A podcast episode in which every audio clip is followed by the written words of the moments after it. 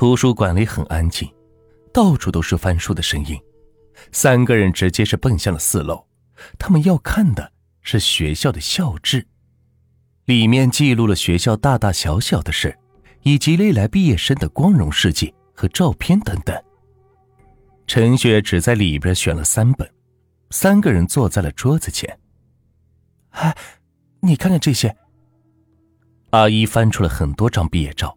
还有获奖学生的照片，那些照片中竟然都有冯韵婷。不管是过去黑白的毕业照，还是彩色的，居然都是冯运婷的脸。这，这是怎么回事？陈烨完全惊呆了。看来冯韵婷早就在学校里好多年了。一开始查到这里，我们也很惊讶。你再看这些记录。陈雪又在其中一本上指指点点。只要是冯运婷在过的那届学生里，每年都会失踪两三个女生。那些被发现的女生死的都很恐怖，只剩下了一副血肉模糊的躯体，皮都被扒下来了。陈燕回想起那晚看到的，仍旧是心惊胆战。现在还弄不成这个冯运婷到底是怎么回事。只能先有多远躲多远了。说到这里，只听耳边忽然传来啪啦一声响，转头一看，一个披着大衣、帽子遮住半脸的驼背女生弄掉了一摞书。她的眼神有点闪躲，慌慌张张的捡起了书，转身要走。那是谁？陈燕疑惑的问：“在这里打工的学生吧？”陈雪又开始翻起校志。不对，他好像知道些什么，过去问问吧。阿姨拉着陈燕过去了，陈雪也只好是跟上。三个人追上那个女生，阿姨直接过去堵住了她的去路。别紧张，我们就是想问点事儿。那个女生露着一只眼睛，另外半边脸被帽子给遮住了，最终是点头答应了。图书馆的二楼还有一家水吧，四个人是坐了下来。那个女人就是恶鬼，已经在学校隐藏好久了。女生拿掉帽子，脱掉大衣，只见她半边身子都布满了奇丑无比的疤痕，另外一只眼睛的地方正贴着一块纱布。她苦笑着说：“ 我是唯一一个死里逃生的。”结果，身体也变成了这样。其他失踪的女生，都变得血肉模糊。看着触目惊心的伤口，三个人都吃惊的合不拢嘴。女生接着说：“那个恶鬼需要换皮才能继续在这世上存活，并且永葆年轻，皮肤才不会老化。而所谓的换皮，就是那些年轻女生的皮肤。”他会把皮肤剥下来，拿到杆子上去晾干，最后成为薄薄的一层皮，然后将这层皮套在自己的身上，慢慢磨合，直到将自己原来的身体完全包裹住。他会经常把一个人偶带在身边，那里面放着风干好的人皮，好在需要的时候及时更换。如果更换不及时，本来的皮肤就会慢慢溃烂，头发也会变得血红。哦，原来是这样。陈燕想了想，那天需要盐的时候，一定是到了冯运婷该换皮的时候，怪不得那么着急人偶的去向。原来是因为之前晾好的人皮在里边，所以后来高远才会惨遭毒手。说到冯运婷，女生怨不住颤抖起来，吞吞吐吐的说：“我。”我只能告诉你们这些了，其他的我也不知道。我真的不想再讨论有关他的一切了，我先走了。女生站起身来，一转身，却莫名其妙的倒在地上，顿时鲜红一片。三个人是惊呆了，站起来退到一边。地上的女生艰难转身，嘴里发出咯咯的声音，抬着手臂向他们抓着，然后恐惧的望向桌下。眼睛瞪的是越来越大，随后女生的身体竟被某种东西慢慢的拉到了桌子下面。她，她在下面，阿姨拉着两个女生退了几步，冯运婷果然就躲在桌子下面。他把那个女生拉到身下，一边抱着脑袋血淋淋的啃咬着，一边对着他们笑着：“快走！”阿姨拉起他们就跑。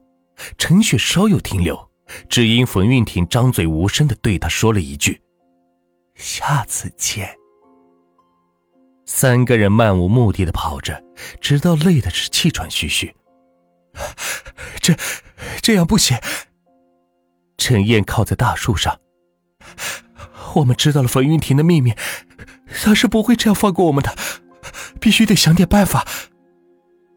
阿姨想了想，打出了一个人的电话，像是在联系什么人。等放下手机，他笑着说：“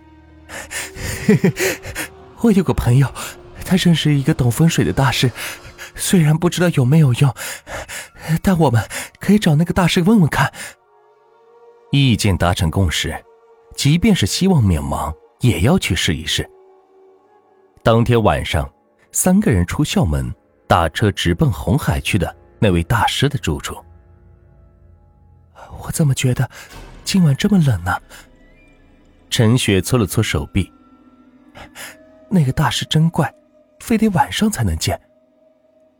可能是白天有事吧。陈燕拉着阿姨的手，就在这时。出租车颠簸了一下，晃得陈雪不小心撞到了前面的椅子上。我说：“你会不会开车呀？”陈雪瞪着眼睛，却被陈燕拉了下衣服。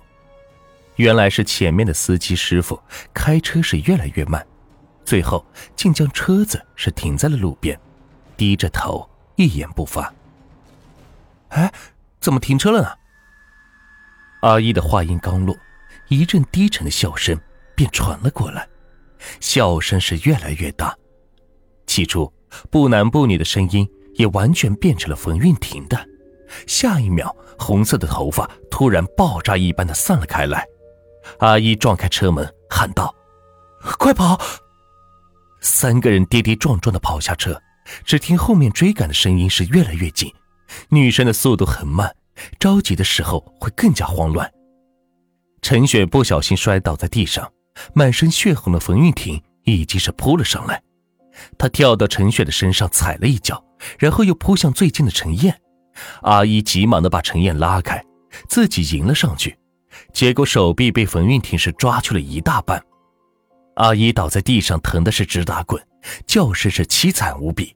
冯运婷还要冲过来，却突然被陈雪抱住了腿：“快走，先别管我。”陈雪喊道：“陈燕却是犹豫不决。你还愣着干嘛？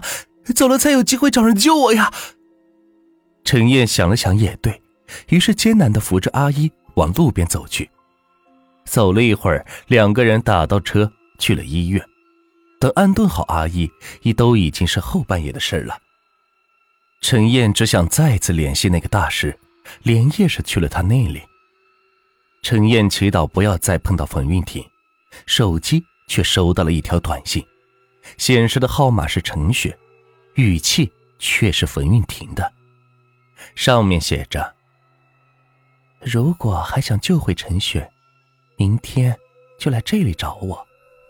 当然了，如果你不来，我还是会去找你的。”这根本就是赤裸裸的威胁。陈燕气得咬牙切齿，只能是最后一拼了。幸运的是，他顺利的来到了大师的住处；不幸的是，大师是个徒有虚名的人。一听要让他去捉鬼，吓得死也不去。但是他店里卖的驱鬼器具，却都是货真价实的，可以便宜卖给陈燕。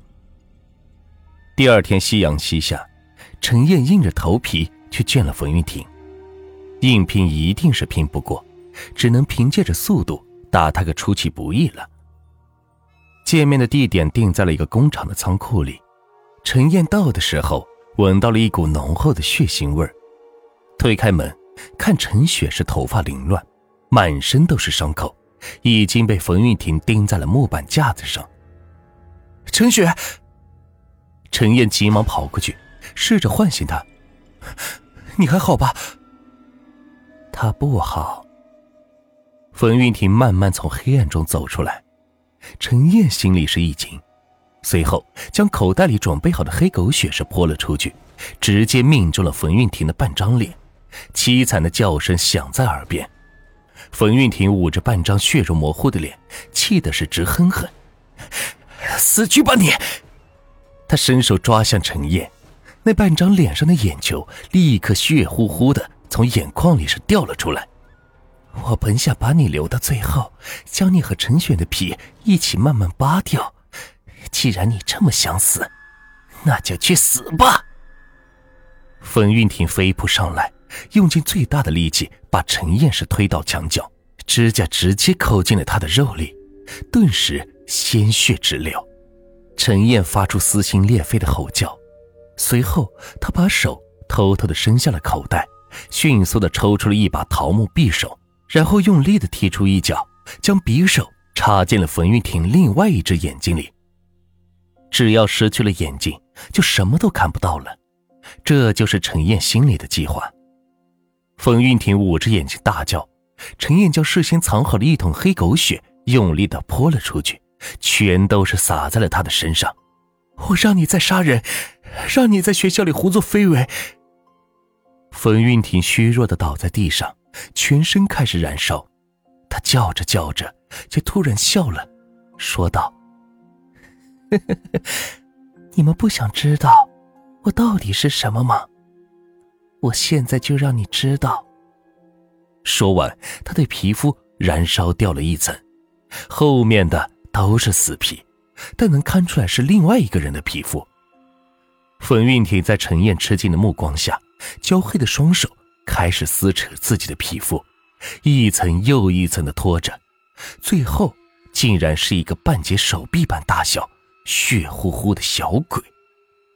那个小鬼步步紧逼，别扭的说：“你害我脱了这么多层皮，要怎么补偿我？”